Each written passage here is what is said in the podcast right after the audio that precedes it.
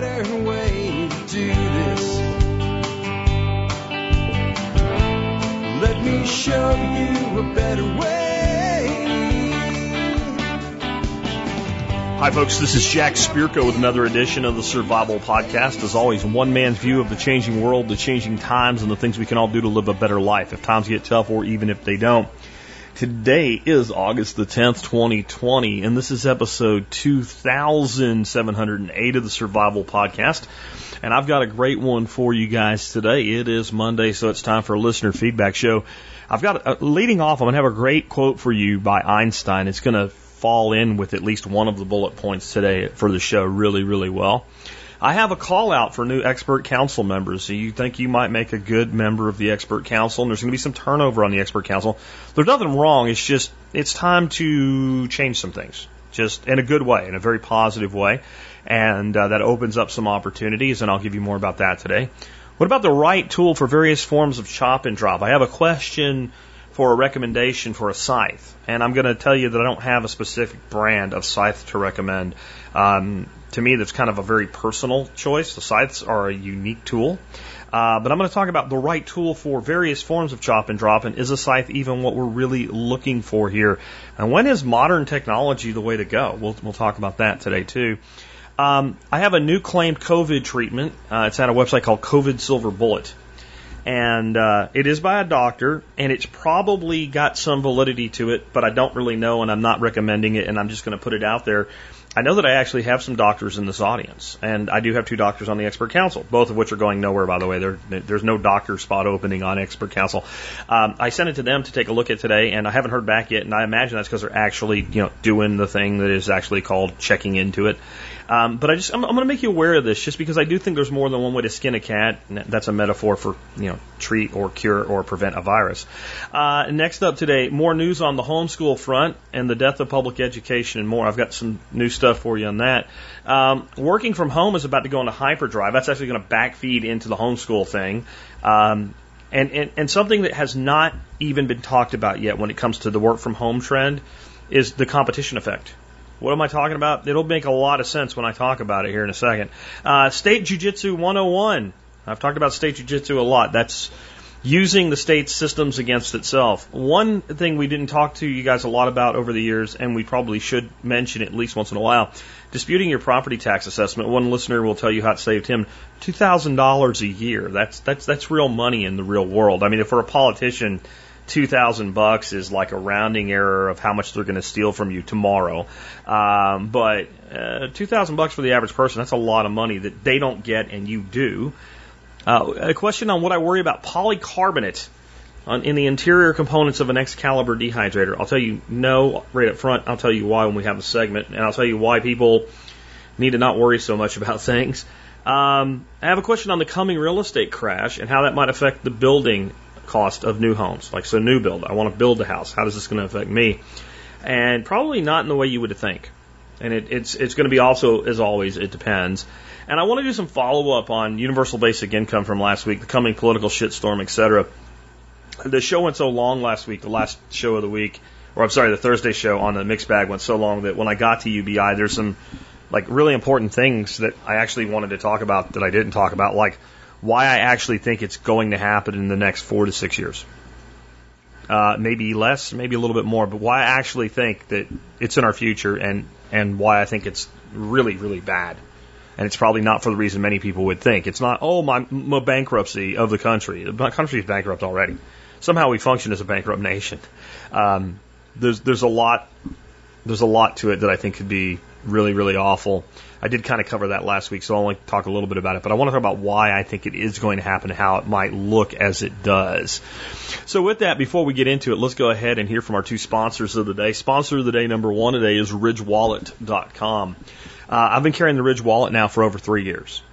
And it actually be four years this December. Will be my fourth year anniversary of starting to carry the Ridge Wallet. I only remember that because it's so unusual for us to actually take on a new sponsor. And I just remember that, you know, that's when they came on board. I love the Ridge Wallet. It is the best thing that I've ever done to my EDC in all the years that I've done the survival podcast. Because pretty much the rest of my EDC has pretty much stayed the same, way. It's about the only big change that I've made. It's going from a billfold, which is a lump on my ass cheek, to this small, compact, ID, ID theft preventing wallet in my front pocket. If you give it a try, you'll see why I love the Ridge wallet. I think you will too. Check them out today at ridgewallet.com. Next up today, JM Bullion. Um, recently, I did a lot of talk about cryptocurrency. And, you know, I had to have, of course, some of the gold bugs and silver bugs come out of the woodwork and start screeching at me about tulip mania and other crap like that. Look, I don't say like put your money all in silver or all in gold or all in precious metals or all in cryptocurrency or all in US dollars or all in stocks or all. my belief is that when you have the ability to bet on every horse in a race in a way where whichever horse wins so do you and you don't bet on every horse in the race that's kind of foolish. And I think that, you know, hedging all the bets with about 5 to 10% of your net wealth into silver and gold makes a lot of sense. And 5%, I, 10% is my upper limit on this because I believe in diversity. And I think if you go too much all in on one thing, your diversity suffers. My personal number is about 5%. And, and a lot of people don't think that's enough. It's, it's plenty. It's plenty, especially if you're actually building your wealth and adjusting as you do.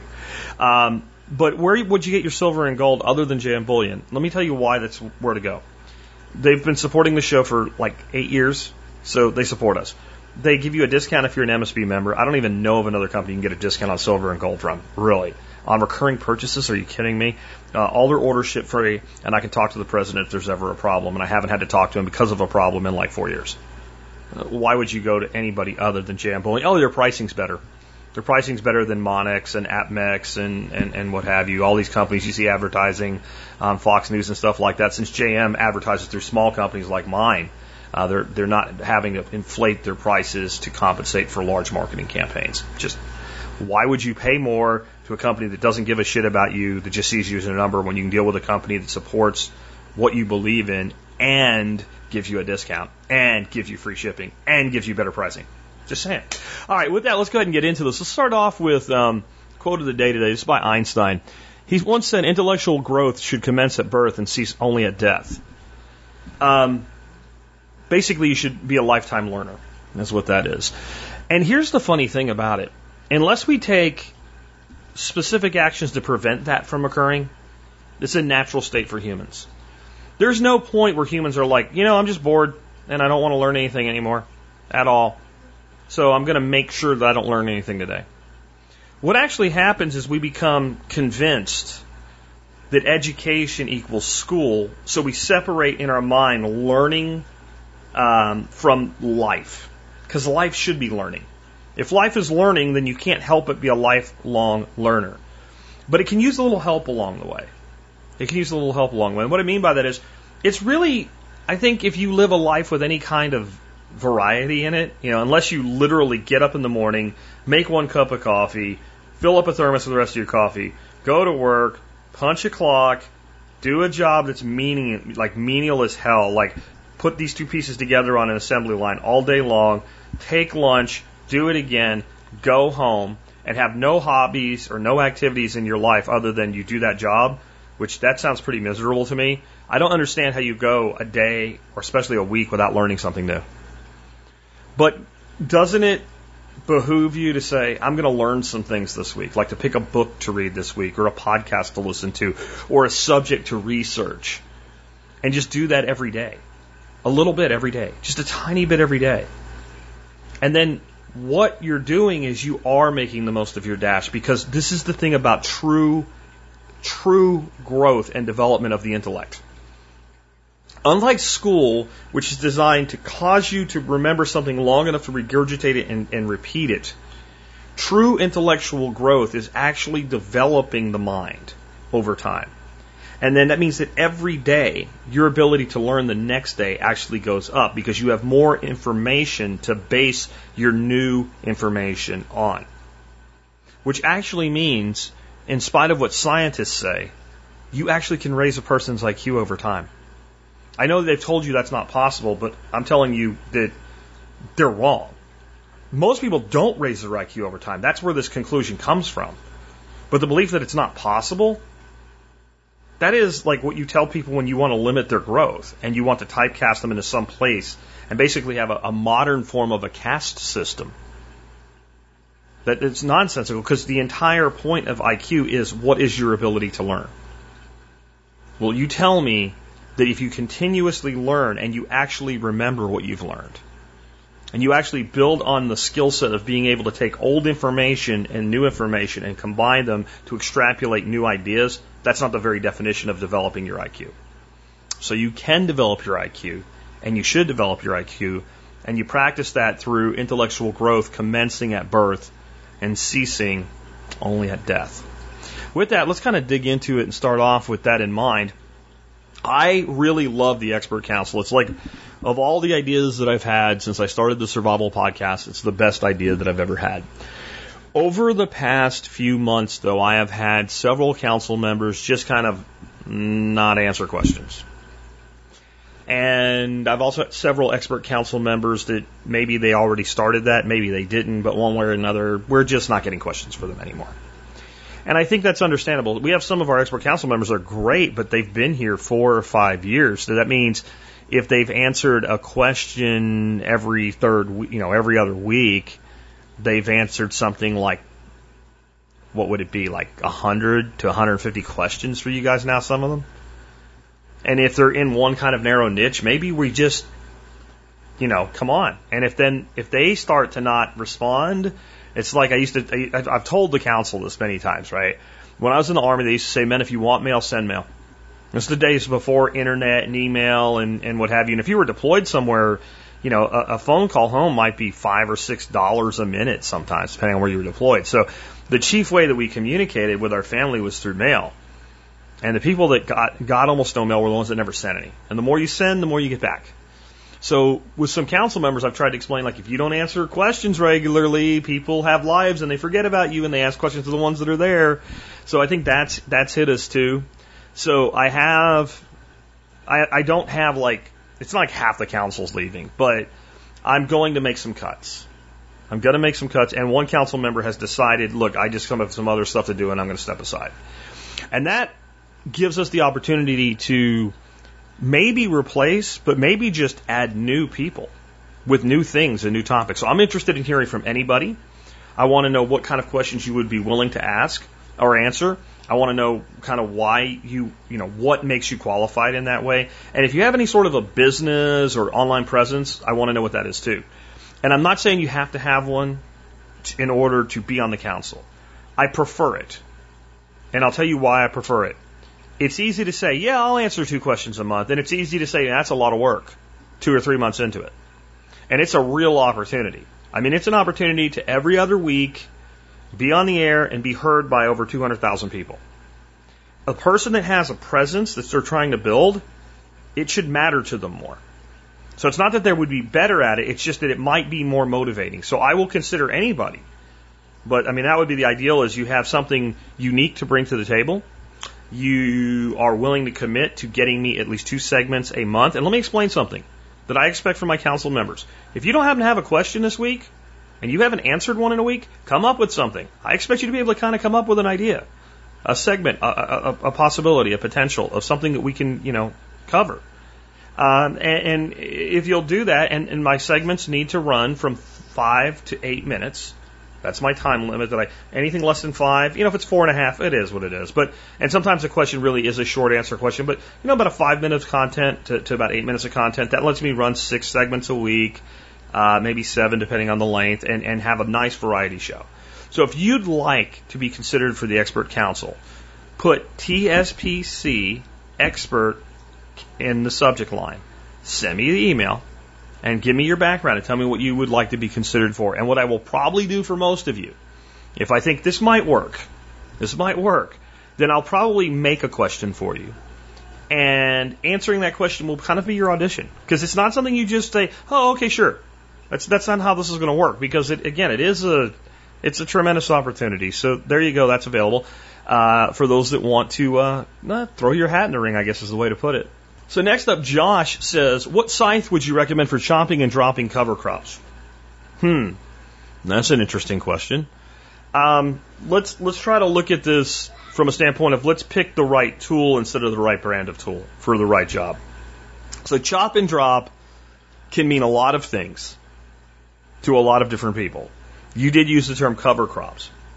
So that tells me at least we're in the right, the right room here, right? We're, we're not only in the right house, we're in the right room. And what I mean by that is there are things that you should be cutting with a scythe if everything else lines up perfectly for a scythe to be the right tool for the right job.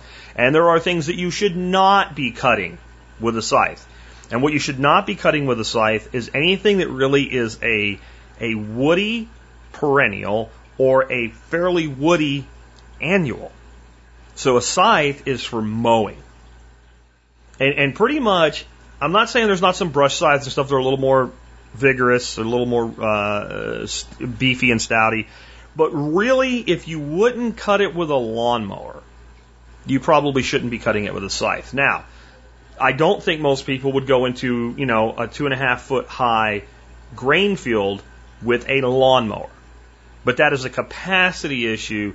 It's not a cutting issue. So what I'm talking about is the, the, the, the, the, the, the, the frond of grass or the stem should be something that you wouldn't hesitate to cut with a lawnmower or a lawn tractor. That's what scythes are for. The next thing is you shouldn't be using a scythe in a place where it's highly likely that you're going to hit something with it like a tree stump or a rock. Unless there's a compelling reason. Like I have a place in the back corner of my property that we might clean up this, this workshop coming up in, uh, in November. Oh, by the way, TSP workshop 2020. It will happen, COVID or no COVID. Uh, it's going to be in November. It will be November 11 through 15. November 11 through 15 will be when we're doing that workshop. Just, just we might clean that area up. I have used my scythe to kind of clean out that area because there's so many rocks and things back in there that if I hit it with a lawnmower, I'm going to take it out. But I'm really, really careful when I do that, and it's not an ideal tool. The scythe was made to go through a great big field before there were mowers and reapers and things like that, and, and combines and whatever, and shoo, shoo, shoo, and mow. That's what it's for. So you should be using a scythe for chop and drop when you have a relatively open space where you're cutting something considered something similar to an annual grass or other annual cover crop. And once you cut it, you just kind of want it to lay there. If you're doing it for chop and drop, if you're doing it for harvest or something, that's totally different, not what we're covering today. If we're talking about a food forest and you have let's say you're throwing down a cover crop every year until your forest gets established, or you've done your first establishment planting of your food forest, and you're gonna you're gonna chop and drop your cover crop once. Is a scythe right? Maybe. Generally, we plant a food forest pretty thick, right? We plant it pretty thick with trees. So moving a scythe in and around trees is not the easiest thing to do. And I, want to explain why I'm so anti scythe in a place where you can hit a tree stump, a rock, a heavy woody thing, you know, just one stick, one stem that's kind of thick. A scythe blade is different than a knife blade or a hatchet blade or just about any other blade that you will ever work with. A scythe blade is basically metal that you is peened so it's hit with a hammer against an anvil. And this is something you need to learn to do to maintain your scythe. And you're basically moving the metal with impact out to the edge. And then you maintain that edge with a whetstone. So you get a little scabbard, you put a little water in it, you keep that whetstone, and every so many, you know, so often while you're cutting with it, you kind of go over it with that whetstone to keep that edge. But every so often you need to sit down and peen that edge out. And what you're doing is you're actually just, you're just drawing that metal out so it's incredibly thin and that's what makes it so sharp.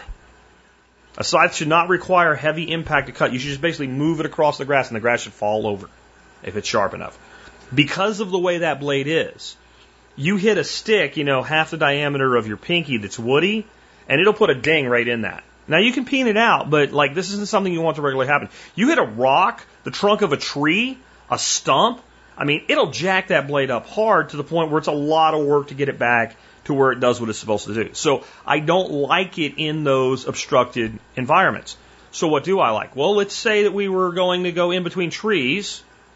We do have enough space to do it without beating the trees up. A string trimmer is fantastic. With one caveat. With a string trimmer. If you have really tall cover crops, they can wrap around the string trimmer and actually jam it up. What I do in those situations is instead of going low with the string trimmer, and make sure you're wearing glasses and protective gear and all. Kind of come down from the top and kind of bring it down, and that way you can kind of cut as you go. That's a great way to go. So a string trimmer is actually a great tool for chop and drop. A rice knife, which is a tool that I covered last week, which is basically a hand sickle or a hand scythe they're called, but it's serrated. If you don't have a lot to do, it's a fantastic tool because you can get very precise. And so when you use a hand sickle like this, you hold what you're cutting and then you go in at the height that you want to cut and you use a sawing motion to cut. This gives you tons of precision. You're not going to cut into the trunks of your young trees and all. So in a situation where you're doing a small food forest, it might make a lot of sense to go through the big openings with a string trimmer or a scythe, if that works for you, depending on, you know, if you've got berms, again, a scythe is designed to, to, to mow. So if you're on the side of a hill, it's pretty easy to hold an angle, but when you have a short berm, it's a little more work to be able to do it. So maybe a scythe, maybe a string trimmer, right? Let's go through and take out the big stuff, and then when we have to get close to our plants, let's go back through with that, that hand sickle. But chop and drop, so you say cover crops, but chop and drop, a lot of time what we're doing is we're pruning trees and things like that. So another tool that's really great is just a small pair of hand pruners. So we're taking and we're pruning our trees, and then we're using those pruners, we can cut into even smaller pieces. Now, if we're trying to do a three quarter acre food forest with a set of hand pruners, that's going to get old fast. But even if we're doing that, if we're going out 10 minutes every day and we're slowly working our way through even a fairly sizable food forest, something like a rice knife and a good pair of pruners may be all that you need. If you're doing a garden, you have a garden bed, and what you mean by chop and drop for that is you're going to grow a wheat or an oat or maybe even uh, daikon radish or some sort of winter pea, and you're going to grow that. And then in spring, when you plant, you're just going to chop and drop it right where it is. A nice open, flat garden. A scythe is a great tool for that. It's a fantastic tool for that, and it will be incredibly fast. But I would submit to you, unless you have a really big garden, a really big garden, um, or have another use for the scythe, it's probably not the best investment. Scythes, good scythes are expensive. They really are. I mean, a couple hundred bucks and they take some time to learn how to use and skill to learn how to maintain. If you have four four by eight garden beds that you're going to be chopping and dropping, use a sharp hoe. Just get you can get a I'm talking like a cheap ten dollar to twenty dollar hoe, not that kind of hoe. A garden hoe. Get your mind out of the gutter from like Home Depot or Lowe's. You can sharpen it with a grinder if you want to, or just a good file and then you just drag it across the bottom because you're not asking that much out of it. Or you can actually kind of chop, chop, chop, chop with a hoe. Um, that would be another option. There's, I don't know what you call these things, but there's another tool. I haven't seen a lot of them lately, but when I was a kid, I used to use one all the time. We called it a swisher. And it basically looked like a garden, uh, it looked like a uh, golf club. Except the bottom was a long, flat thing with, with an edge on both sides of it. You swish, swish, swish. I mean, for a garden, that's everything you need and more. Um, there's a lot of different shapes of hoes that you can get that are really good for the garden level. Okay. I would also submit to you when it comes to gardening with a cover crop, especially like a straw or something like that, you may not even want to cut it. Well, that's crazy talk. You can roll it or flatten it some way so that all we're doing is laying it flat like a tatami mat, right? Tatami mat with weight. So you come from both ends and fold your ends down, and then you can do the center however you want, so that it stops growing because I've folded the stem over and I've I've pushed it flat to the ground. Now, if you've grown like a wheat, triticale, a rye, or something like that, then you might want to use a rice knife, hand sickle, what have you, and take the heads off, like we talked about last week. Then you can go through your scythe or your sickle, uh, or your swisher or your hoe, or you can just flatten it. But you don't want to lay the grain heads on the ground or you're going to start growing more and then you're going to outcompete your garden produce. So I think this has a lot to do. Think about the area you're doing it, why you're doing it, what you're trying to accomplish. But a scythe, I've always said that a scythe is about mowing. So if you wouldn't mow it, now there might be things like maybe you don't want to put your lawnmower inside your garden bed and lift it up in there or something where a scythe makes sense. And but but I'm talking about the material. If the material doesn't make sense to mow with a mower of some sort, it probably doesn't make sense for using with a scythe. So I hope that helps. If if I'm missing anything or you have some clarifications or anybody has any questions about this type of thinking, let me know and we will do it again in the future. Also want to tell you I do have a new tool. Um, to kind of replace a rice knife and maybe adjunct a rice knife. I'm not sure exactly how to describe it, but it basically is a rice knife that folds up like a giant folding knife. Fits right in a pocket of a pair of cargo shorts really, really comfortably. Uh, they're made in Turkey. They are basically a serrated hand sickle that folds up like a folding knife. I don't even really know what they're called. What it's called on the uh, on Amazon's description is a hand scythe. It is not a hand scythe. It is not for mowing, it is for cutting. It is serrated. I love it. I bought one last week when I ran the rice knife. Somebody told me about it. I wanted to use it over the weekend so that I had practical experience with it before I recommended it to you guys. I am going to definitely come out with it probably tomorrow as an item of the day. I do have a link to it in today's show notes. Um, these were used, they are still used heavily in Turkey for pruning like grapevines and berry bushes and stuff like that. They work fantastic. Uh, I was cutting today some fairly large lamb's quarter down with it, fairly woody, sticky lamb's quarter that I would not use my scythe on. Had no problem getting through it in one or two saws. Um, love it. More will come on it tomorrow. But what I like is you can fold it up and take it with you and not have it kind of sticking and jutting out or trying to make a sheath for it or something like that. And therefore, you don't leave it laying in your garden bed to rust. You keep it with you. So this next one came in from Jake. Jake sends me some really good stuff sometimes, and uh, this one might be. I don't know. I want to be very clear. I am putting this out for informational purposes only. Uh, the website is called covidsilverbullet.com. The man claims to have a valid treatment for COVID. Um, nothing about it, it looks dangerous or anything. I don't actually know a lot about um, one of the primary things that are used in it, and I'm probably even going to say this wrong, uh, but it's budzis, um, and I don't know if that is actually a prescription or something that you can just get. I know almost no more than what I've told you so far about this. In his case study, he claims to have treated hundreds of people with this with a 100% success rate. I'm always skeptical of that, but I am more skeptical of the establishment that says things don't work. We all, we all know the complete bullshit with which the establishment has treated hydroxychloroquine, trying to make you think that something that people have taken for 70 years is all of a sudden dangerous and should only be used in a hospital.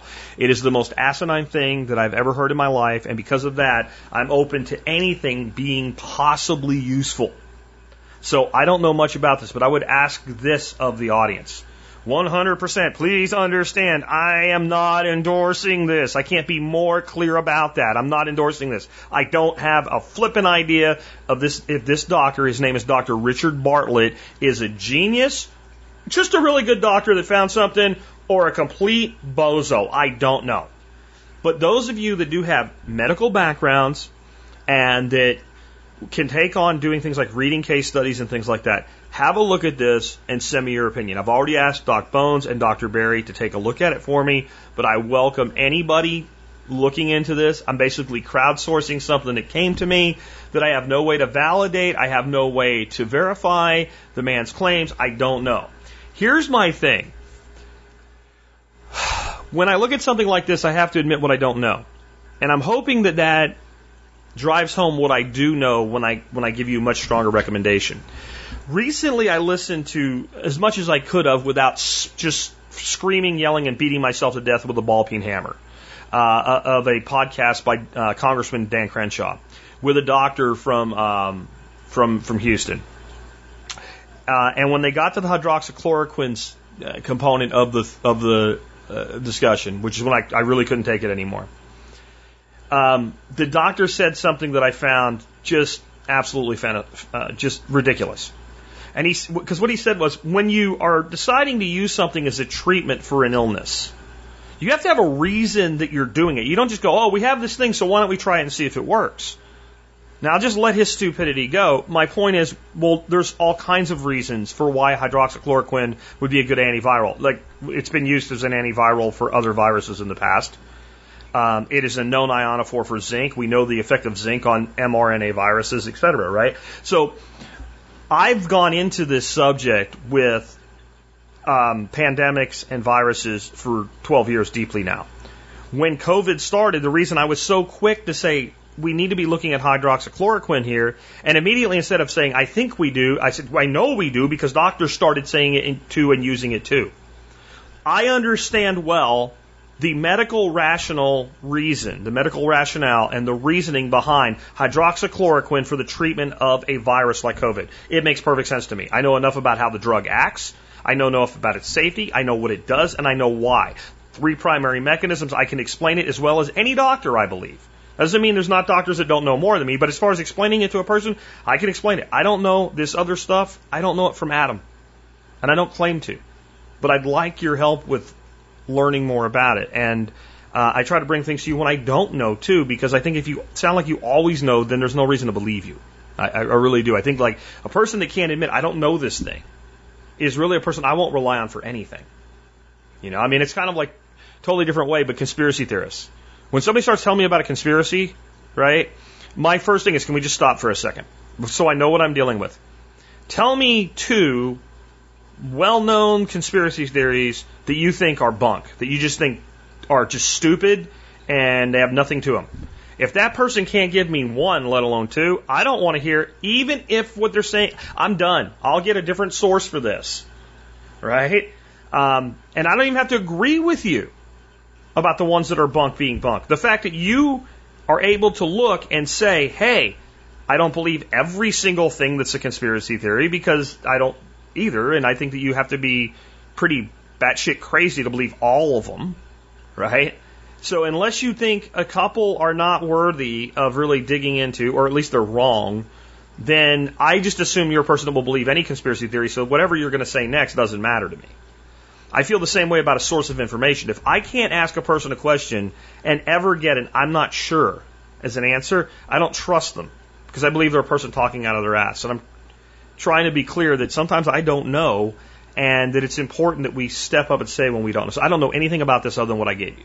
Again, it's called COVID, COVIDsilverbullet.com. I welcome anybody with the right medical and, and, and pharmaceutical background to take a look at it and tell me if it's even plausible and let me know what you think about it.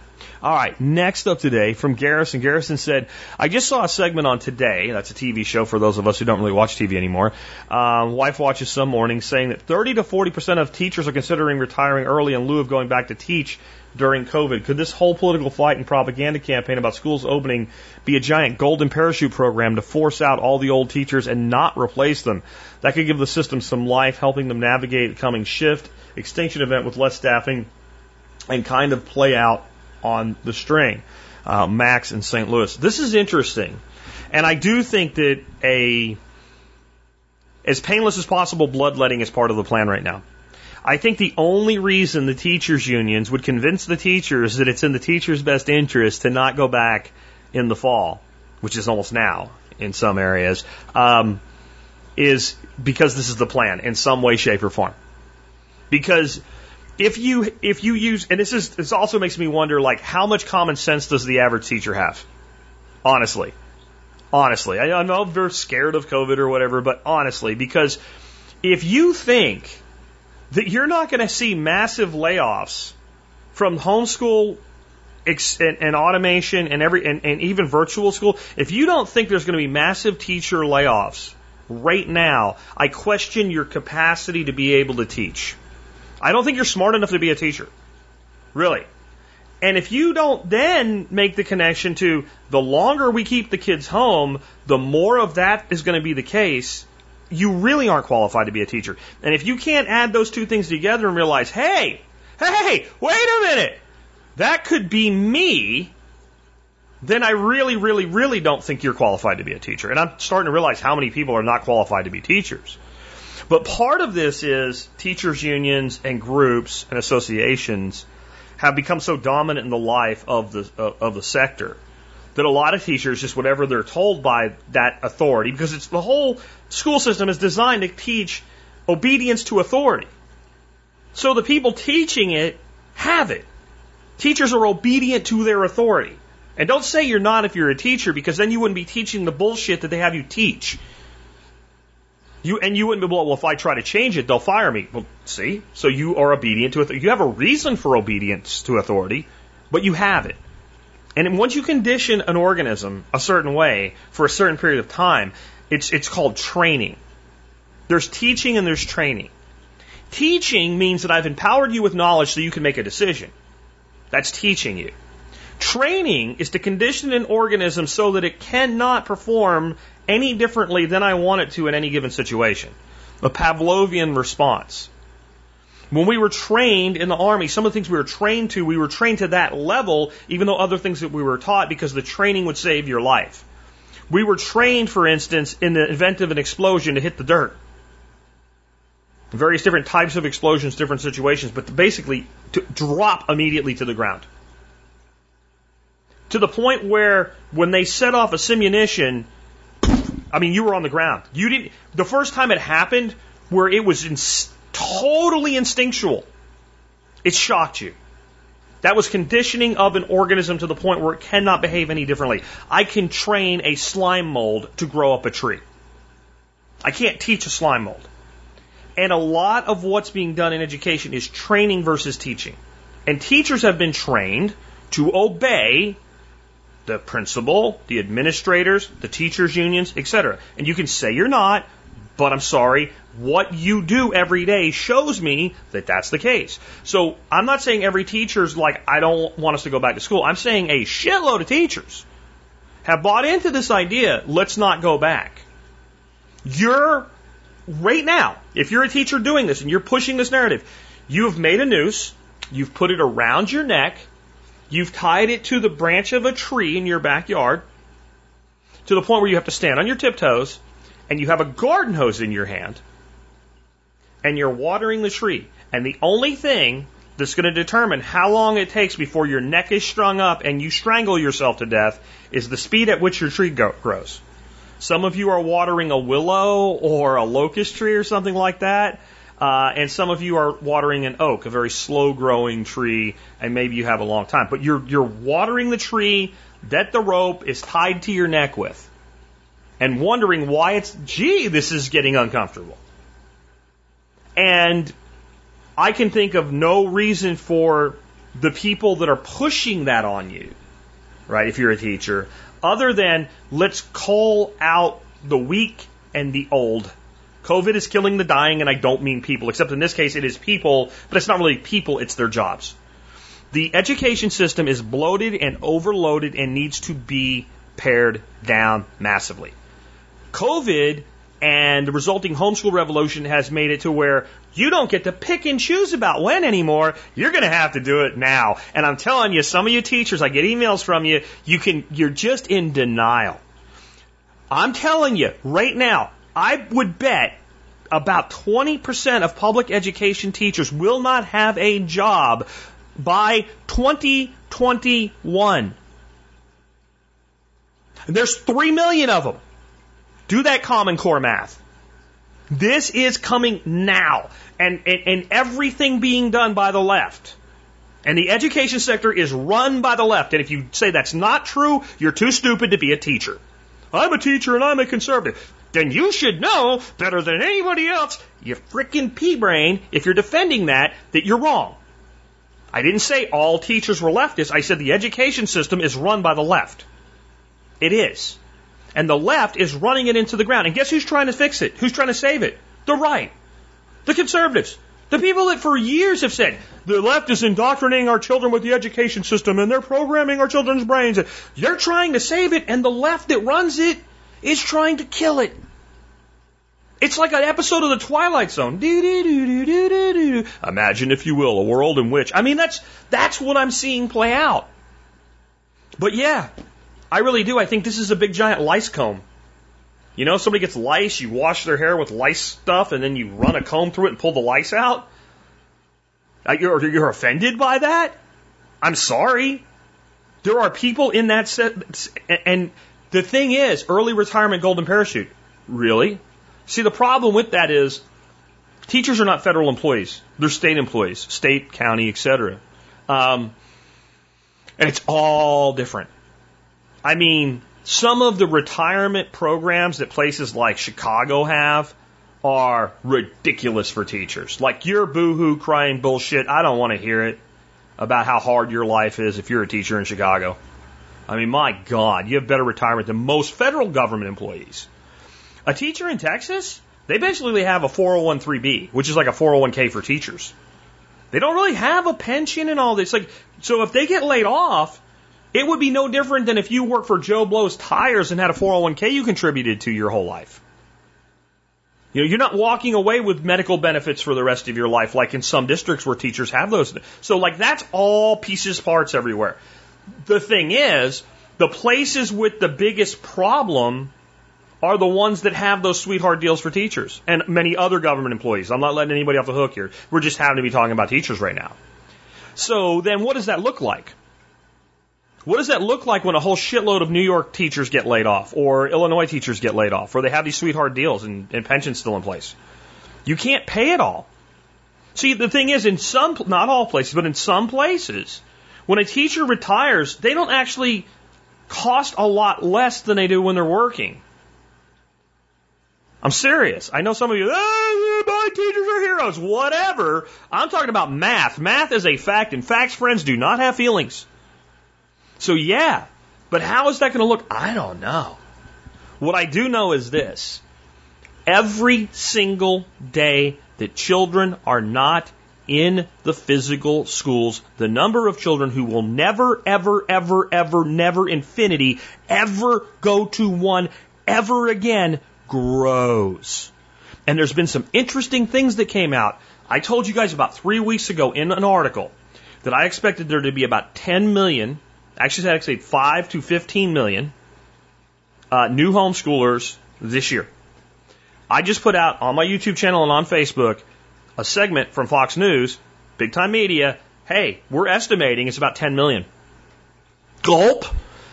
10 million. There's only 55 million uh, secondary and post secondary students in the country.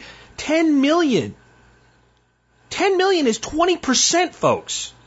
And those aren't virtual schoolers. Those are, we are done, we are out, here's the middle finger, bye bye. This is going so fast, so hard, and the left is killing themselves. And I think Garrison's onto something. I think Garrison has hit it perfectly. The only reason that these academics would do this is they want to gut their own system because they know it's falling apart. Here's the miscalculation problem though. A lot of the people that are driving that decision, they think that they're all nice and protected because they're not classroom teachers. They're administrators. They're union presidents. They're blah, blah, blah, blah, blah. Some of them will survive. I mean, they are survivors. In the iron law of bureaucracy, they're the ones that determine the promotions and, and set the rules and all that.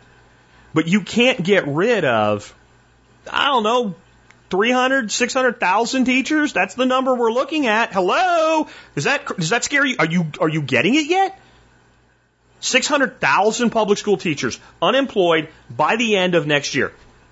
Most of them unemployed by Christmas. Hello? Got it yet? Okay, you can't get rid of that much of the, the staff and justify the overhead of administrators. They can try for a while but their heads are gonna roll too. There were already people saying things like there was some bitch from Harvard saying maybe that we should make homeschool illegal to save the system. I'm telling you, good luck with that. You want to see an you want to see an angry armed revolution? You go do that shit in this country. This is going to be drug kicking and screaming against its will like a tantrum having child into reality for, for this entire sector. And if you're a teacher and you're going to get hurt by it, I feel bad for you in some ways. And the other thing, the other side of this though, if you listen to this show, how long have I been telling you to get your shit together if you're in that sector? Because you're to get punched in the balls. Only about five years. So you can say this all came really fast because of COVID, but not if you're a listener to this show. I've been begging you to get your shit together. And, uh, man, it's, and I'll tell you what, my, my grandson just started his homeschooling today, first day back, and he did a week's worth of social studies in a couple hours, and he also knocked out courses in math and engineering. Yeah, he's in fourth grade. Math and engineering. Engineering is an elective. It's a homeschool kid, totally divorced from the system. He's never going back. It's it's here. Um, on top of that, and this is um, this is going to drive what we just talked about even faster. There's a story out on CNBC. I won't read it to you, but um, tech companies are abandoning offices. So Google's saying right now you can just if you're working from home now you can just plan on working from home until 2021. you know what that means? Between now and 2021, if we determine that you don't like work well enough independently to keep working at home, we're going to fire you. A company called Atlassian, I think is how you pronounce it. Never heard of them, but they have 5,000 employees. So this is not a small company. Has just said that everybody working from home will be working from home indefinitely. We're done. Like this is basically what they said is this is working way too good. We're not having problems. We're not having productivity issues. If we have somebody that slacks off or whatever and doesn't do their job, we just fire them anyway. It becomes abundantly obvious who sucks now because you can tell if they're logged in, if they're doing their job or whatever. And so they're salaried employees. They're saying that they're going to from now on measure outcomes rather than hours. They don't even care how much work you, how, how often you work, only that you work and all your responsibilities are met. Okay, so this is, this is earth shattering. Number one, this is going to contribute to the real estate crisis. And this is going to be the trend I haven't discussed yet. One of the, one of, I have four mega trends, remember, that are coming. A collapse in commercial real estate.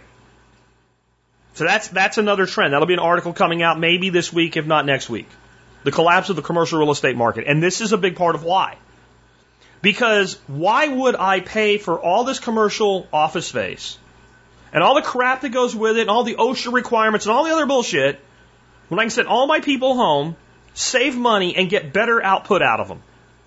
Okay, now let's say I'm, I'm Joe and Susan, and Joe and Susan have always wanted to homeschool Johnny and Susie, right? Little, little Joey and Susie, right? Joey Jr. and Susie Jr. So Joe and Susan, all of a sudden, one of them is working for a company that says, Hey, Joe, yeah, just stay home. Why do I need 24 7, you know, uh, taxpayer funded monopoly on babysitting anymore?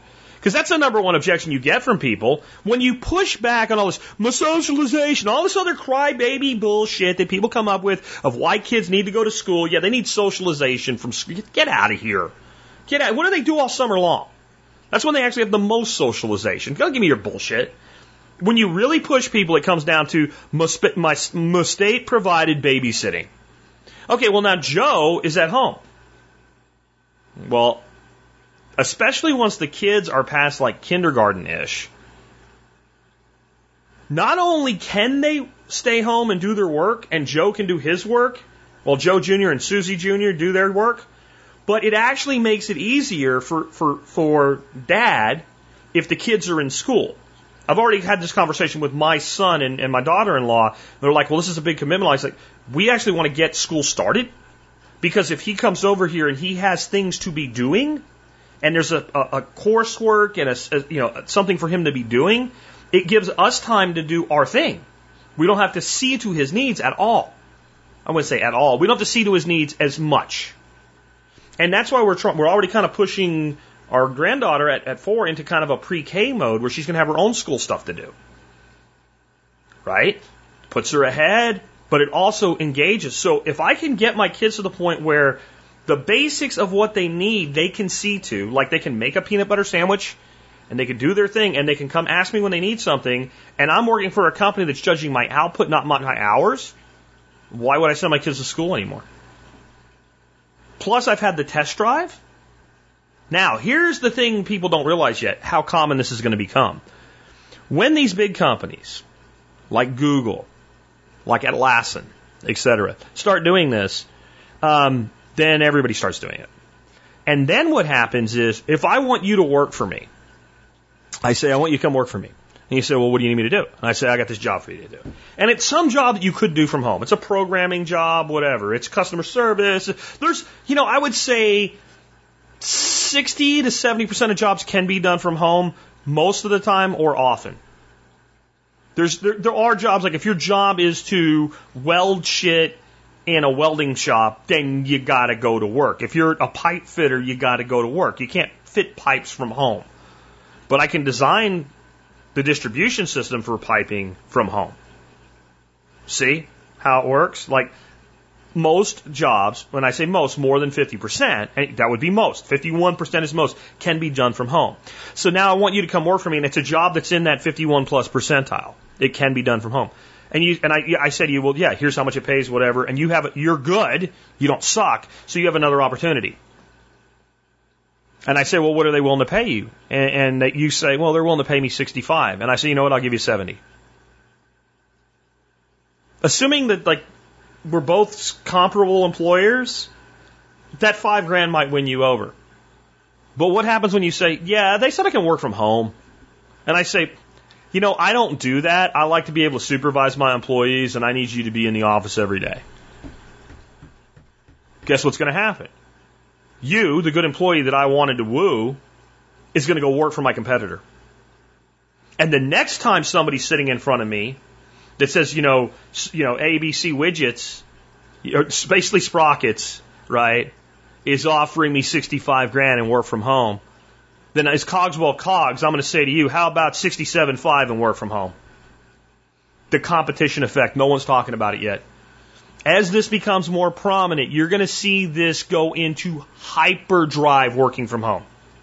And then that's going to magnify all the other effects the migration out of the cities, the migration out of the educational system, the migration to different options for post secondary education, i.e., college. It's all, this was already happening, like I've been saying. I don't know how long I've been saying it, but it's been a long time. At least five years I've been on this. And I've said 2020 to 2030 is the time. I said that back in 2015. I guarantee you, if you go back and listen to old shows, I said that in 2015, probably 2014, that I called this decade five, six years ago. But what just happened was there's a nice little fire. Let's put it out with this five gallons of kerosene. Oh shit, kerosene doesn't put out fire. That's what's going on right now. And it's in every sector that was already coming. All right, next up, Jimmy says, Jack, all your talk on state jujitsu made me think of one I've done with property taxes. I don't think you've covered it. You can appeal your property tax assessment. I'm sure it varies from state to state, but it was pretty here, easy here in New Jersey. It took a few hours, but I saved myself $2,000 a year. You have just to dissect all their data and point out where they're wrong. Thanks for all you do, Jimmy. This is a great thing, and everybody should do it whenever you're, especially whenever your property taxes go up. It's one thing where your property taxes are, unless they already went up. But usually what happens when you buy a house, so I come in and I buy this house, and, and this house is assessed at like 160 because it's an old house, and the person in here's been here a long time, and it's assessed at 160 right now this second, and I pay 210,000 for it. Well, next year I'm paying 210 uh, for property taxes. That's that's what they're going to base my tax assessment. Why? Well, your house just you just bought it for that much. So contesting that is almost impossible. You can't say it's not worth what was paid for it. So that forms a baseline. Now, if the market collapses, which it might, you might be able to contest it and, and go try, definitely. What then happens is every year or so many years, depending on your state and their thing, you'll get a new thing from your tax assessor that says, this is our current assessment of your taxes. And generally, almost inevitably, it will go up. Some states have limits to how much it can go up and how frequently, and usually, magically, whatever that number is for a minimum that they're allowed to do to you, it will be exactly that. This can be real, or the limit could have kicked in. So here's two totally different examples. When we lived down in Mansfield, the house I had when we when I first started doing survival podcast 12 years ago, I've been in there a few years. They did this to me. They jacked up the value of that house like thirty thousand dollars All I did was pull comparables, go down and file a dispute with the tax office, and basically say, listen, if you can find somebody that'll pay what you say my house is worth, they bought a house. Because I'll sell it tomorrow. And I won that dispute. And I actually got it put back to exactly where it was, which is unusual. Recently, they did it here for the house that I'm in now. And when we disputed it, they wouldn't budge. Basically, the market has gone so well here that the, the state imposed limit on how much they can increase it by per term kept it from going higher. So even though I'm not happy about it, I don't have, so it all depends on whether or not you'll be able to successfully dispute it. I do want to like start talking more about the concept of what is your time worth from this standpoint though. So think about this. Jimmy spent two hours to save himself $2,000 this year. So Jimmy made $1,000 an hour by fighting the state. So not only did he get to use state jujitsu, which always is its own reward, not only did he take away money from the state to be used in a manner that he doesn't want his money used, I guarantee you there's something your state does with your money that you find absolutely despicable. That you just find reprehensible, so why let them do it? And not only does he have the money now in his hands, so he can further his liberty versus them taking more liberty. Beyond all that, just in a raw calculation, Jimmy made $1,000 an hour. And I want you to think about how many people, if you said, I'll pay you $1,000 an hour to run naked up and down the street until you get arrested, covered in oil, and when the cops arrest you, start squealing like a pig and make it as hard on them as possible, would do it. Really? And I'll pay you two hour minimum. If they get you in the first five minutes, but you got to try. Wee, wee! I mean, that's what they would do it. They would do it. Or something equally stupid. Like, I'll pay you $1,000 an hour to roll around in stinky mud nonstop for the next two hours. Splash mud. Just, right? I mean, think about the things people will do for $1,000 an hour. Now, think about the fact that so many people won't learn the state system and fill out some paperwork for $1,000 an hour. Now, let's think about another side of this. If that contestation has a period of about four years before the next assessment, which is fairly average for states. Before they pull it back, it's not $2,000. It's eight. And even when they pull it forward again, you've reset.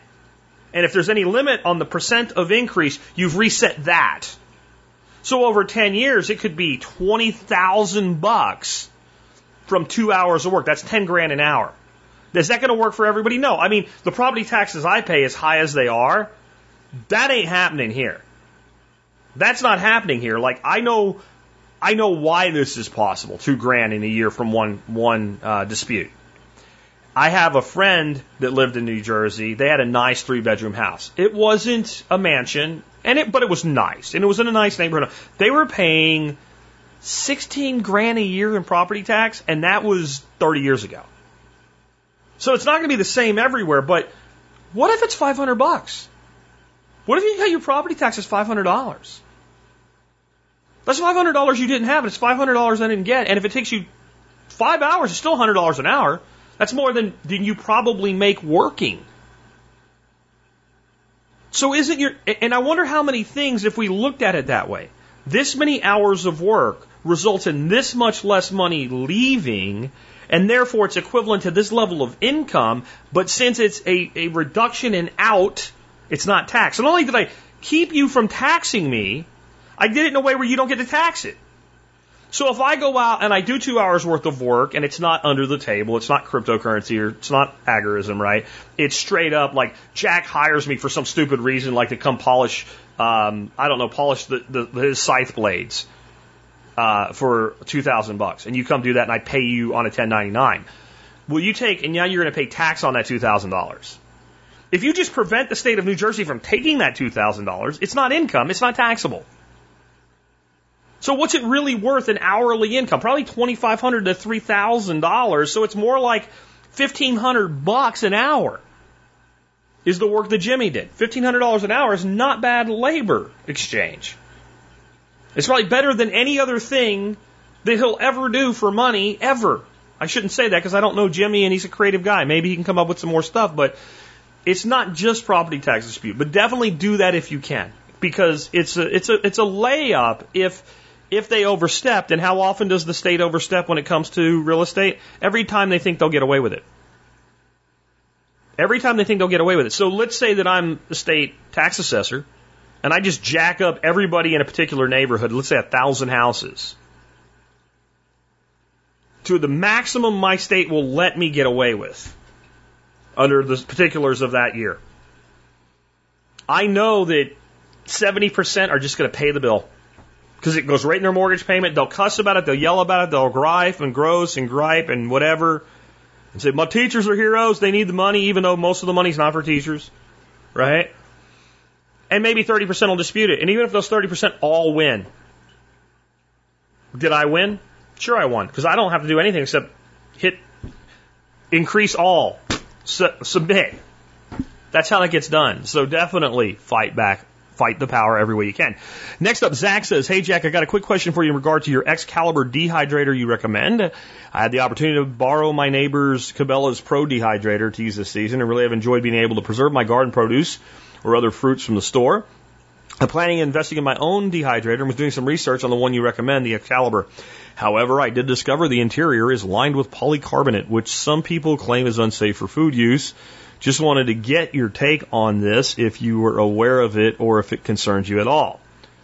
Um, let me just stop and restate something. Um, some people claim is unsafe. Some people claim everything's unsafe. Like, I don't know who some people are, but I wish they would go crawl up their own ass and die, is how I feel about this sometimes. So let's talk about this. So if you're dehydrating vegetables, you should be dehydrating somewhere in the range of around 95 to 105 degrees. I don't care what Excalibur or anybody else says about temperatures. Dehydration is not cooking. And if you go up too high in temperature, you're cooking. Dehydration is moving dry air across something to remove the water from it. So that at that temperature, the plastic that would probably be safe if you put it in the microwave is abundantly safe in a dehydrator. Next, the Cabela's one. Now, if there's one I don't know about that the whole interior is stainless steel and all the racks are stainless steel, um, so be it. But like I looked up kind of their, you know, commercial grade as they market it, you know, their badass uh, dehydrators, you know, $200, $300 dehydrators and um, it wasn't polycarbonate, it was polypropylene. The trays are made out of pro- polypropylene. Also, the way you phrased it was the Excalibur's interior is lined uh, with polycarbonate. That's not true. It's not lined with anything. The, the interior is metal. Um, the trays are polycarb trays. And I believe the tray liners are silicone, which is the part the food actually touches. In any event, no, I'm not concerned. And on the other side of that, if you look at the Cabela's, like their 10 tray deluxe dehydrator, it looks like a really well made piece of equipment. And if you would just prefer it, I wouldn't fault it. I wouldn't fault it at all. Now, I haven't looked deeply into it, um, so I don't know its longevity as far as what people say about it.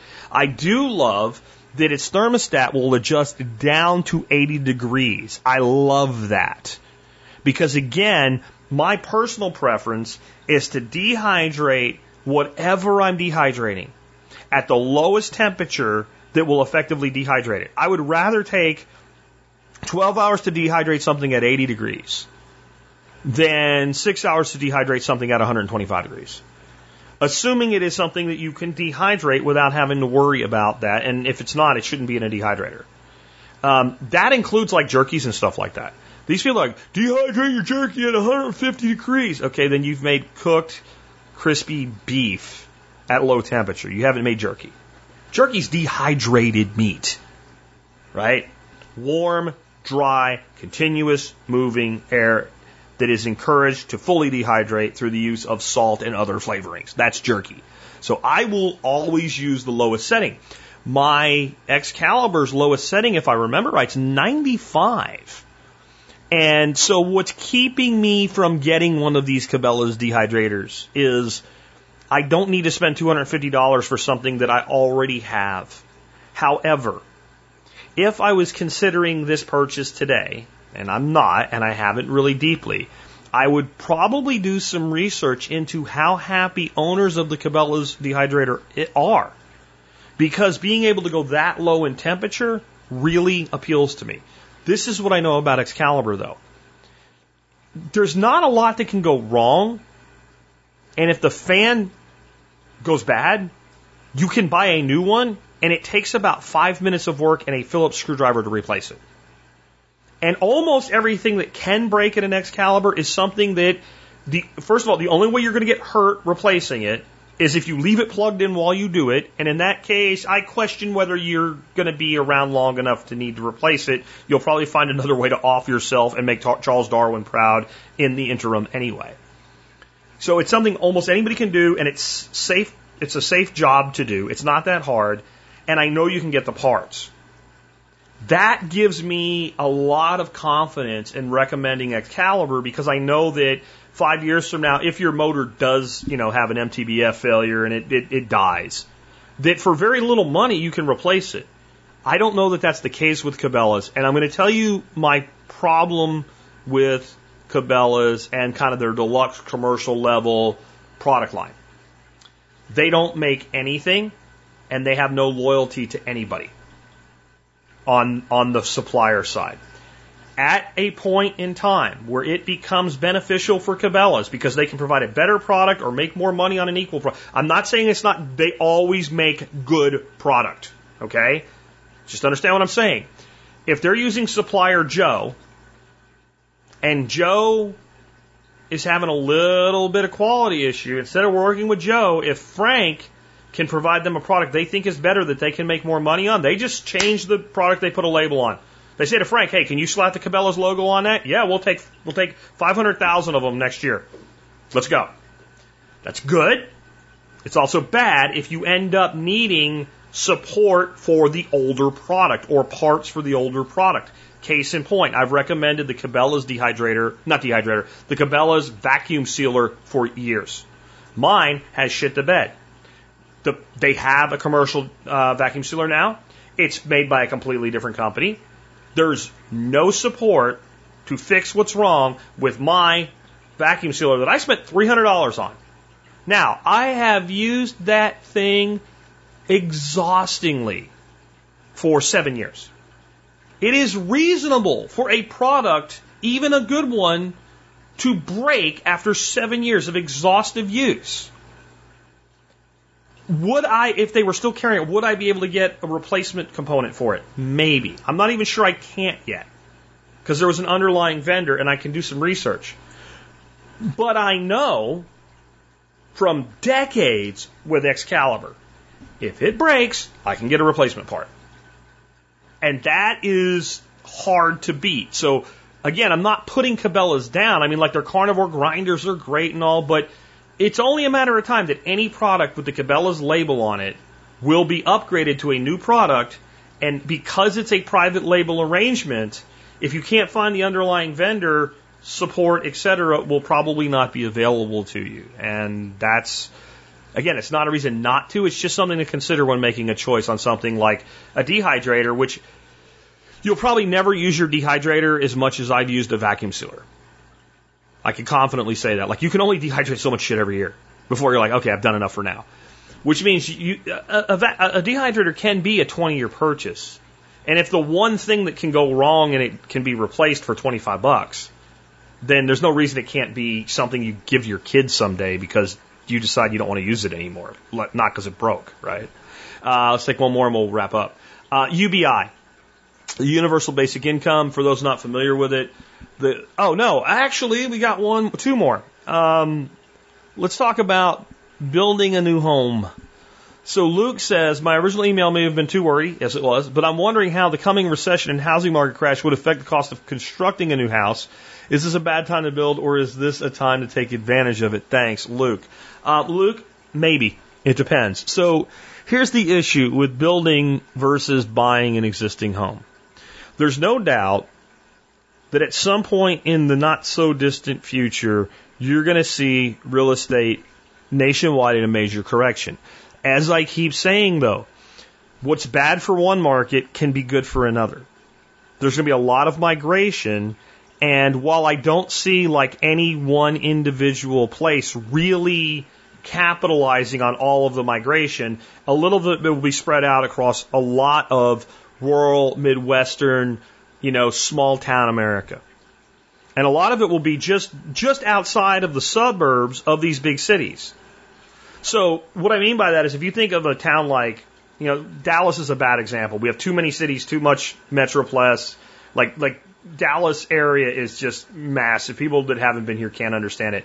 Let's think about something more like oh, Philadelphia, Pennsylvania would be a great example. There are suburbs of Philadelphia for people that work in Philadelphia that are extremely expensive. There's a point as you move out from that band, and that's really more of like over by the river and over to the east, like south of it's not so much. It's, you, you die if you go too far in the wrong direction there. Um, but as you move just past what the comfortable commute into the city is, so let's say an hour and a half instead of an hour, for instance, the property cost drops. A lot of people, the initial movers, will migrate out into that band. That band will soon then come up in price as the inner core of the city decays, right? Like rotting from the, in, the inside out of, of an apple. Like the core begins to rot and it starts spreading. And then, so the people that have to jump and move now have to go further out. So the ones that aren't going to go, you know, back to upstate New York from the Philly area because that's where their family is, they kind of want to sort of stay in the same area around their friends or whatever. They're going to go just far enough to get out of that high priced area.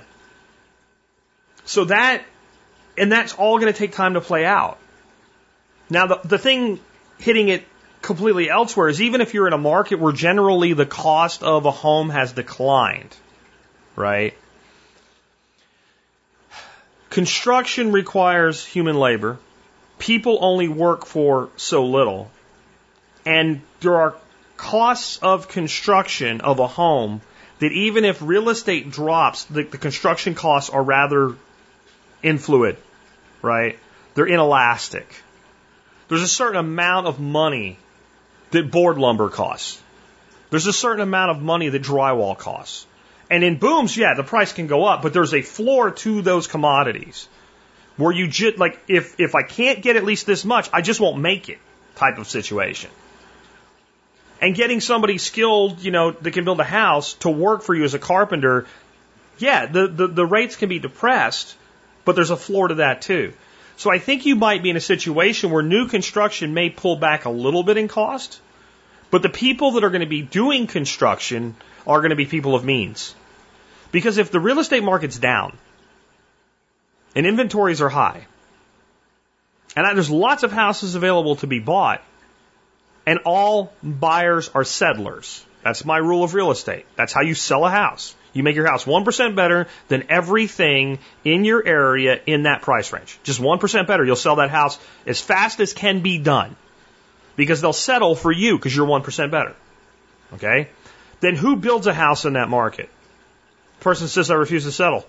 Person of means. Person has money.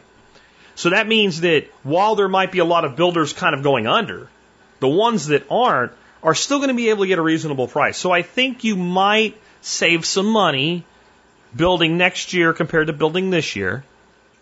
But the offside of that is unless you have the money, you have the capital, don't think lending's not going to tighten up. Don't think banks are going to be less. So now maybe I want to build a house. So I need to borrow $250,000 to build. And the bank's saying, hold on.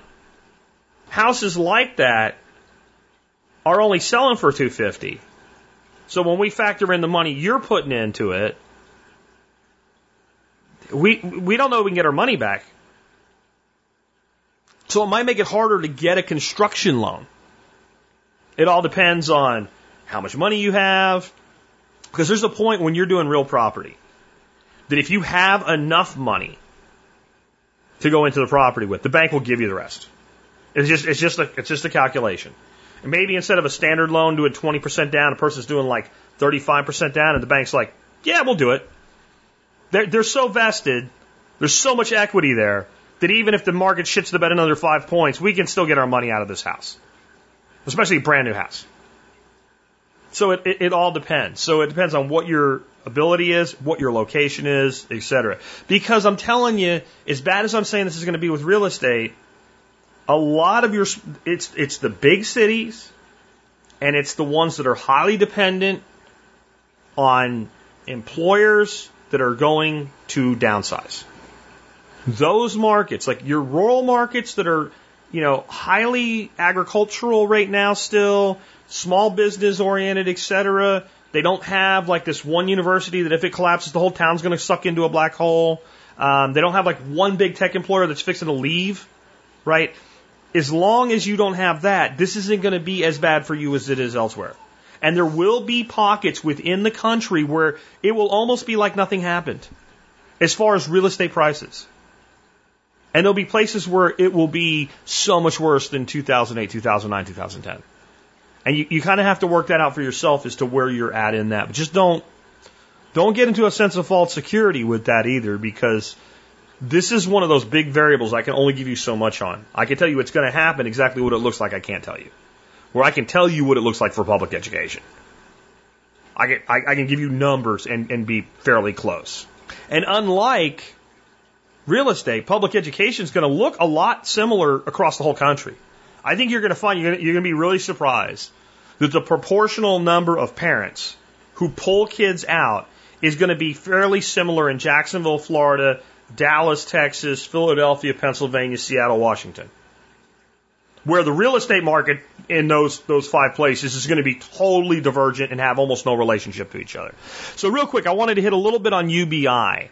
Because um, what I realized last week when I talked about universal basic income, which is basically the concept for if you've never heard this before, is everybody in America, rich and poor alike, once a month would get a check. That check has been talked about being as low as $500 a month. A lot of people came in about $800 a month. A lot of pro proponents of the system think it should be about $2,000 a month, $24,000 a year. That a person with a $24,000 a year income can live. Great. No, but you can live. There's people that work for 24,000 a year right now and somehow they survive. So if they can do it, you can do it. And yes, everybody gets it, but if you're really rich, it might be a wash. Sure, you'll get your two grand a month, your check, but by the time you look at the backside of how much more taxes you pay, it might just be processing the money through. Right? In fact, it might actually be a net loss for you. In fact, it probably will be if you make significant income. But that's the premise that no matter what, two grand. And what this would do, it, I, I want to, here's, okay, so I'm going to tell you how I would sell it. And I need you to understand that doesn't mean that I'm a fan of it or that I want it. I'm telling you honestly the things that you could say about it that would be good for the situation we're heading into. Number one, it's going to make employers have to compete harder for workers. So it's much easier for me to say, yeah, I don't need a job. And I know a lot of people are like, well, then they'll just lay around and do nothing. Okay, maybe, but most people won't. But, but what people will do is go, I'm not being treated like shit. So employers are going to have to make the work environment better. Now it's going to be offset by a shitload of automation. Somebody just sent me a video of a little podunk town in the Midwest. I don't remember where it was of a robot cleaning the floors at a grocery store. I mean, like, turn it on, walk away, and it's going to clean. It, it goes through the entire store and cleans the floors. That was somebody's job. That was some, and that's about as meat cleaning floors. Like, you know who cleans floors? Privates in the army clean floors when they got nothing else for you to do. It's about as menial as a, it doesn't mean it's not worth anything, but as far as menial employment, not a lot of skill to being able to clean a floor up. Got a robot that does that. They have robots that stock shelves. You're not going to need a cashier. So a lot of these jobs that are like low level jobs aren't going to exist. And that means that you're going to have to have something for these people to do, and a lot of them won't have anything to do. So by paying them to exist and paying everybody to exist, you make the employers work harder for the people that are going to work. And you, it, it should also be able to spur an awful lot of, of entrepreneurism. Imagine if I said to you, I'll give you $2,000 a month. Go do what you want. How many of you would say, okay, well, I've always wanted to try XYZ. Maybe I'll go try that. Especially if you're like 22, 23 years old. And either you, you, you fail or succeed at that, but then you have that underlying cushion. Now, add to it thousands and tens of thousands and millions of people out of work in the next two to three years. And then add to it, hey, look what the government did. The government did these stimuluses. What if we did that all the time? And then all they have to do is figure out a way to sell the population on it being paid for somehow. And a lot of it can be paid for because money goes in cyclical patterns. Money goes out, money comes in. And if you're paying everybody $2,000 a month, most people are going to spend 99% of that money. And every time a dollar is spent, it generates tax revenue. Now, you might also see a coming cashless society. You get into a world where you basically have a national cryptocurrency. They won't call it that because they'll still say cryptocurrency is evil. But now you can tax every transaction. Well, you can't tax my, you know, cash transaction. Well, what if there's no cash? You can't tax my Bitcoin transaction. You can't tax my Ethereum transaction, my gold, my barter, whatever. You know what? They won't even care. I mean, they'll still occasionally make examples of people or whatever, but if they can, if they can get this done, what will, again, you're back to what will most people do? The tax assessor knows if I raise the entire neighborhood's taxes, two or three percent are going to successfully appeal. I don't care about them. I care about all the extra money that I get to spend. That's all I care about. The danger of this again, though, is why you give your teenagers stuff. That's why. That's that's the danger. So when my son started getting older, we were pretty generous to what we gave him. Now he always learned to work his life. He learned certain things he wanted. He had to buy. He had to save his money. He had to spend his money. We taught him the value of money, the value of effort. But there were some things that were like, he wants that, we can afford it, sure, you can have it. There was a reason behind it. When he wanted a vehicle, we didn't buy him his first car. It was actually a truck. We helped him buy his first vehicle. He had some money. We put some money in. We did everything that was necessary. We made sure he got a job and that we could pay for his insurance and his gas, but we got him a vehicle. However, he was 16. You still live under my roof. It is your truck. Sort of. State of Texas considers it my truck. I have access to the keys. I need this done. Mm, I'll take the keys to your truck. How will I get to work? You should have thought about that before. Now, I've never had to. The fact that I could was enough leverage to get certain behaviors done. Now, if I'm parenting a 16 year old and guiding him through those last couple of years before he's on his own, that's a good thing. I don't think our nation should be parenting people from cradle to grave, which is what they want. As soon as you have UBI, you will have less than 10 years until it is, it won't be, it probably won't be 10 months for most people till they are fully dependent on it. And I want to be clear about that. 24 grand in UBI, let's say. Person makes $60,000 to make $84,000. You'd say they're not fully dependent on UBI. Oh, but they will be. Oh, but they will be. How quick do you think that a bank will be to give you a loan in a world of UBI? especially when that bank makes a deal with the government. So we're going to offer this credit for people to like go to school and try to rehab the education system you guys ruined. Um, we want the ability to directly tax their UBI if they miss payments. Done. Handshake. We're going to come up with this new program for people to buy a house. Basically, we're going to call it a new form of primary mortgage insurance. And we want to guarantee that if that person defaults on their mortgage, we get at least half their UBI to recoup until the mortgage can be settled. Handshake, done. Why do you think that the financial institutions would go in on this? And then the government can say, well, you're not a good citizen. You're not a good citizen. You know UBI for you. Somebody does this, we take away their UBI. Somebody does that, we take away their UBI. Somebody fails to get their vaccination, we take away their UBI somebody chooses not to go to the government school system that we've pasted back together, we take away their UBI.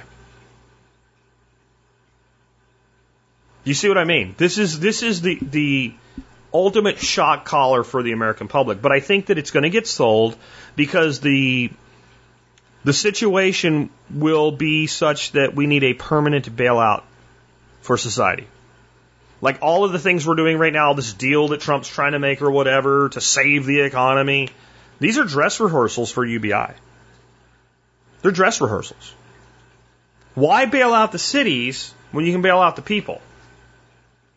It's much easier to sell them. And, and I want you to think about it like changing the way we elected our senators.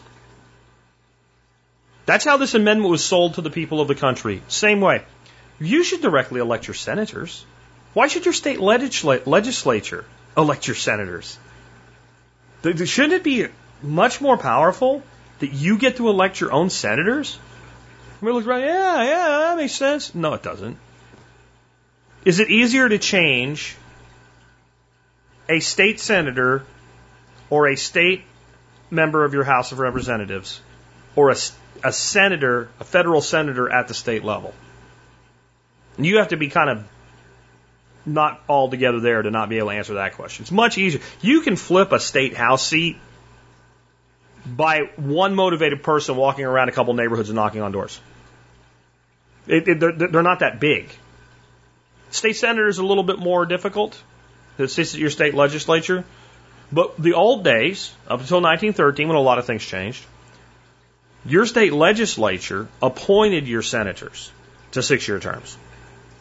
So changing your state senator was easy as changing your local representative. Just a few of those got changed, and that senator was getting shifted out on the next. And it also had, it was never used, but states had almost an unlimited right of recall. That while the people couldn't recall Senator so and so, if the state legislature really felt that this, this guy was not doing the bidding of the state anymore, they could have recalled him and replaced him. And now recalling a senator is way, way, way, way more complicated. And people say, well, the fact that it never happened, no, it never happened because it didn't need to. That's like the parent that's willing to, to spank their kid's ass that never does. But the fact that it was possible was always in the mind of the kid that I could get my ass spanked for this, right? And I, I'm not an advocate of hitting children. But I, I will admit certain things do have a, a impact, right? And the fact that you're willing to do something can be a deterrent without actually ever having to do it. And that's how that worked.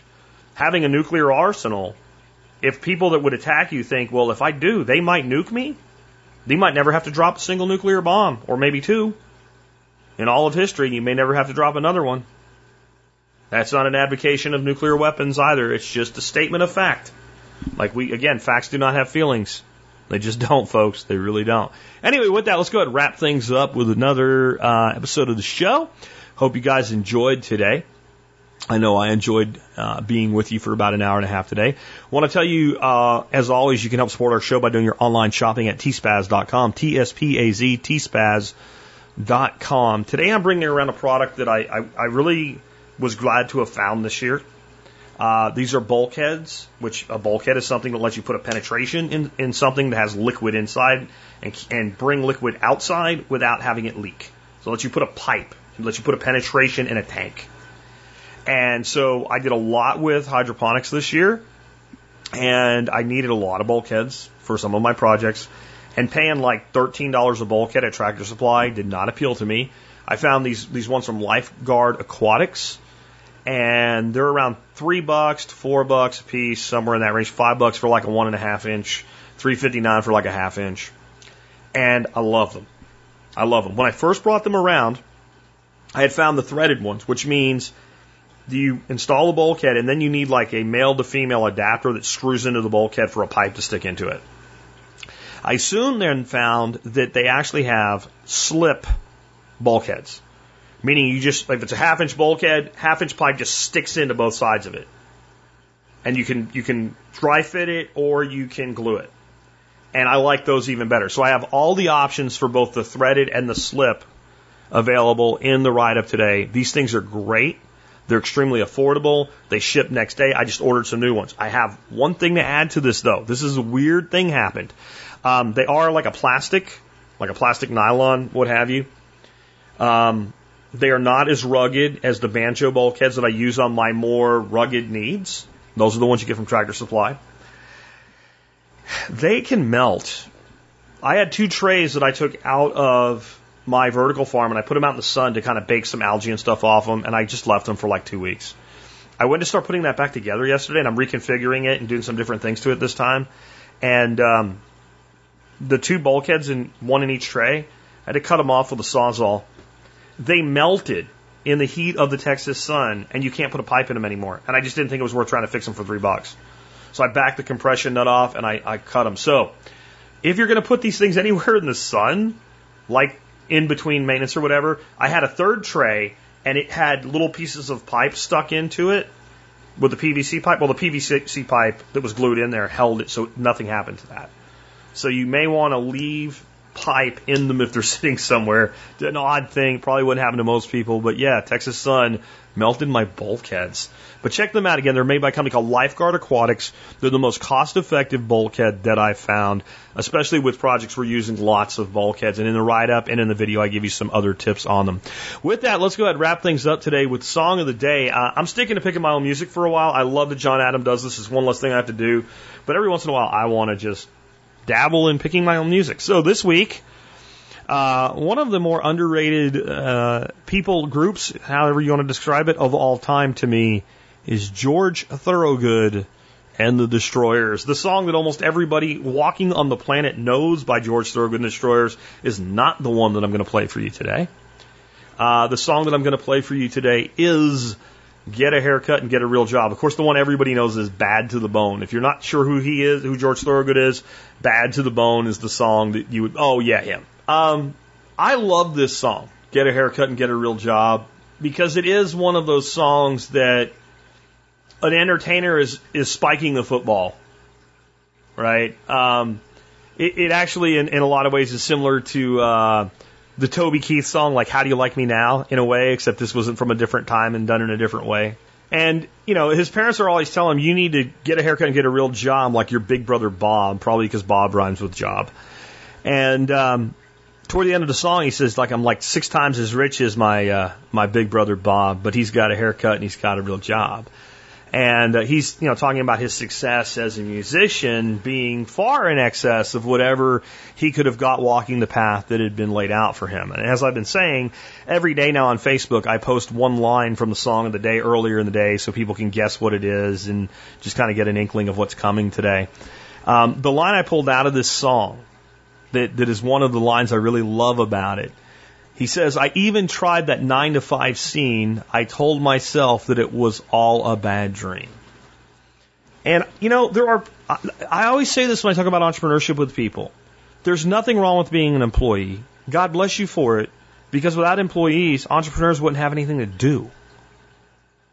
But when you have that entrepreneurial DNA, you have that entrepreneurial blood, you can always do more for yourself eventually than a job can do for you. There's many paths. There's people like George all he ever wanted to do was play music, and that's pretty much what he mostly did.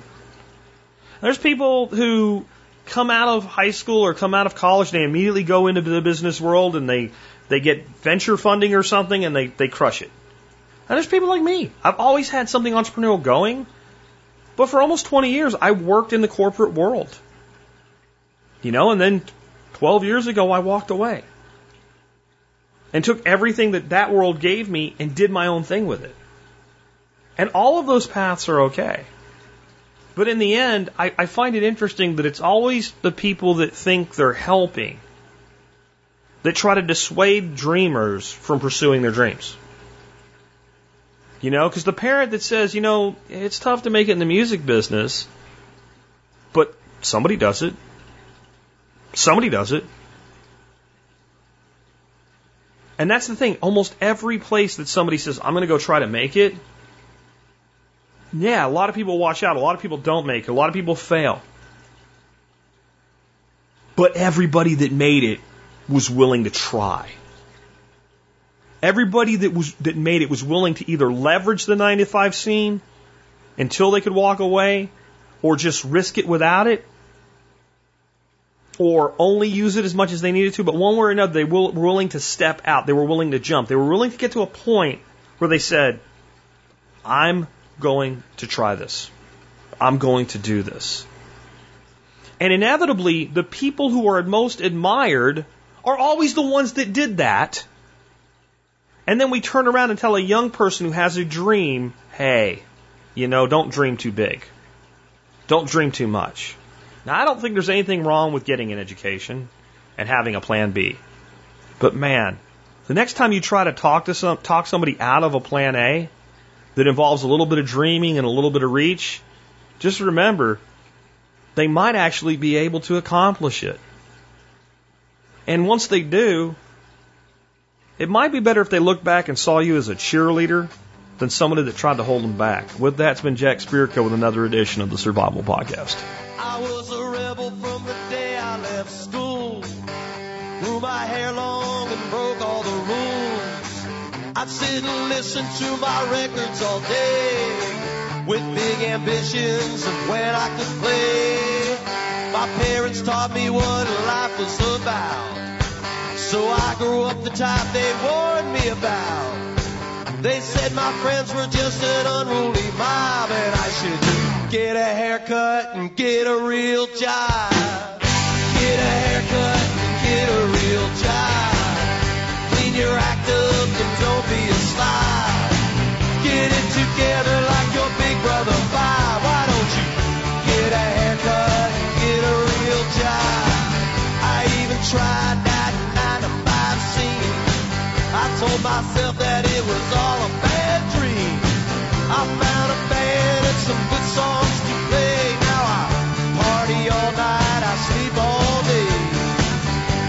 this chick, she was my number one